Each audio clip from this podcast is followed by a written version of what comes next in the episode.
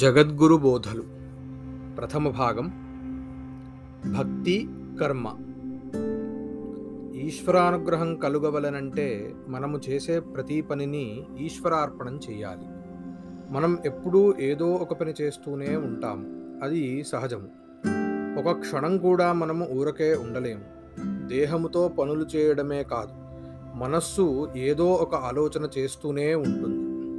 శరీరాన్ని కూడా ఈశ్వరార్పణం చేయవలననే ఉద్దేశ్యంతోనే దేహాన్ని కూడా ఈడ్చుకుంటూ దేవళానికి పోవడము దేవుణ్ణి అర్చించడమును వేదవిహితములైన కర్మలు చేయడం కూడా ఈశ్వరార్పితం చేయడం అనే ఇట్లే మనస్సు చేసే కర్మలు కూడా ఈశ్వరార్పణం చేయవలననే ఎన్నికతోనే ఆయనను సదా ధ్యానించు అని పెద్దలు చెప్పడం.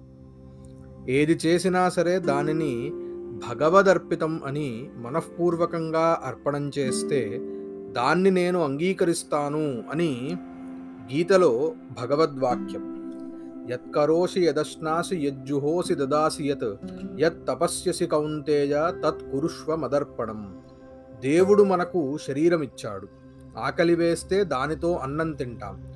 ఎండా వానల నుండి కాపాడుకోవటానికి నీడ కావాలి. జంతువులకు లేక జంతువులకే కాక మనకు మానం అనేది ఒకటి ఉన్నది. అట్టి మానం కాపాడుకోవటం కోసం వస్త్రం కావాలి.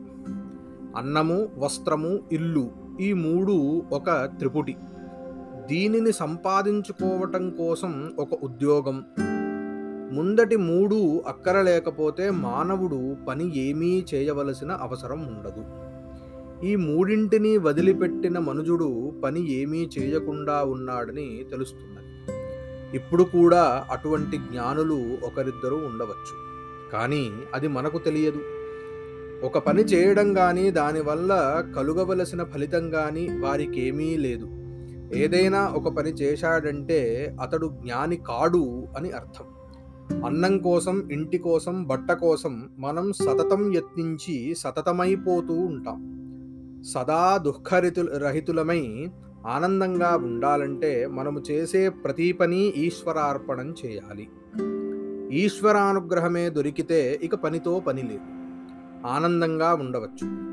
ఈశ్వరానుగ్రహం దొరకనంత వరకు ఈ మూడు కావాలంటే కావాలి తల వెంట్రుకలన్నీ పనులు బరువు నెత్తి మీద నుండి జారిపోదు. పనులను చక్కగాను చిత్తశుద్ధితోనూ ధర్మానుసారముగాను చేయవలనంటే ఈశ్వరుని ఎడల భక్తి తప్పదు. అందుచేత భక్తిని మాత్రం అవలంబిస్తామంటే ప్రయోజనం లేదు. పని చేయటం అవసరమే. ఒక ఆసామి దగ్గర ఇద్దరు సేవకులు ఉన్నారని అనుకుందాం. వారిలో ఒకడు ఆ ఆసామిని ఎప్పుడూ ముఖస్థుతి చేస్తూ ఉంటాడు. మరి ఒకడు ఆసామికి ప్రేమ లేకపోయినా తాను మాత్రం ఆ ఆసామిని ప్రేమిస్తూ ఉంటాడు. ఆసామి మూర్ఖుడైతే తన్నెప్పుడూ స్తోత్రం చేసే సేవకుని ప్రేమిస్తూ ఉంటాడు. అతడు బుద్ధిమంతుడైతే ఎప్పుడూ పని చేసేవానిని గాని స్తోత్రము చేసేవానిని గాని ప్రేమించడు. ఇది ఆసామి పని ఇది తన పని అనే భేదబుద్ధి లేకుండా భక్తితో ఇది అంతా ఈశ్వరుని పని అని కొంత ఏమీ లేకుండా ఏ పని పడితే ఆ పని ప్రీతితో చేసే వాని ఎందు ఆ ఆసామి ఎక్కువ వాత్సల్యం ఉంచుతాడు. ఈశ్వరుడు కూడా అట్టి ఆసామే. సర్వజ్ఞుడైన అట్టి ఆసామిని స్తోత్రమాత్రం చేసి తనివి నొందింపక తనివి నొందింపలేము అతని ఆజ్ఞ శిరసావహింపక ఊరకే స్తోత్రం చేసినంత మాత్రాన అతడు సంతోషించి అనుగ్రహించాడు ఆయనకు కావలసిందేమీ లేదు. దానివల్ల ఆయనకు గౌరవము లేదు అగౌరవము లేదు. అట్లాగే మన కర్మల వల్ల కూడా ఆయనకు కావలసినదేదీ లేదు. విహితమైన కర్మాచరణం మన చిత్తశుద్ధి కోసమే. స్నానం సంధ్య జపము హోమము దేవపూజ అనేవి నిత్యకర్మలు. ఈ ఆరింటిని తప్పకుండా చేయాలని పెద్దలు చెబుతారు. ఈ ఆరింటిలోనే అన్నీ అడగి ఉన్నవి. ఈ కర్మల చేత ఈశ్వరానుగ్రహం కలుగుతుంది. షట్ కర్మ అని దినే దినే. స్నానం ఎలా చేయాలో శాస్త్రంలో చెప్పబడి ఉంది. అలా చేస్తేనే ఆత్మశుద్ధి. సబ్బుతో ఒళ్ళు రుద్దుకుంటే దేహం మాత్రం శుద్ధమవుతుంది.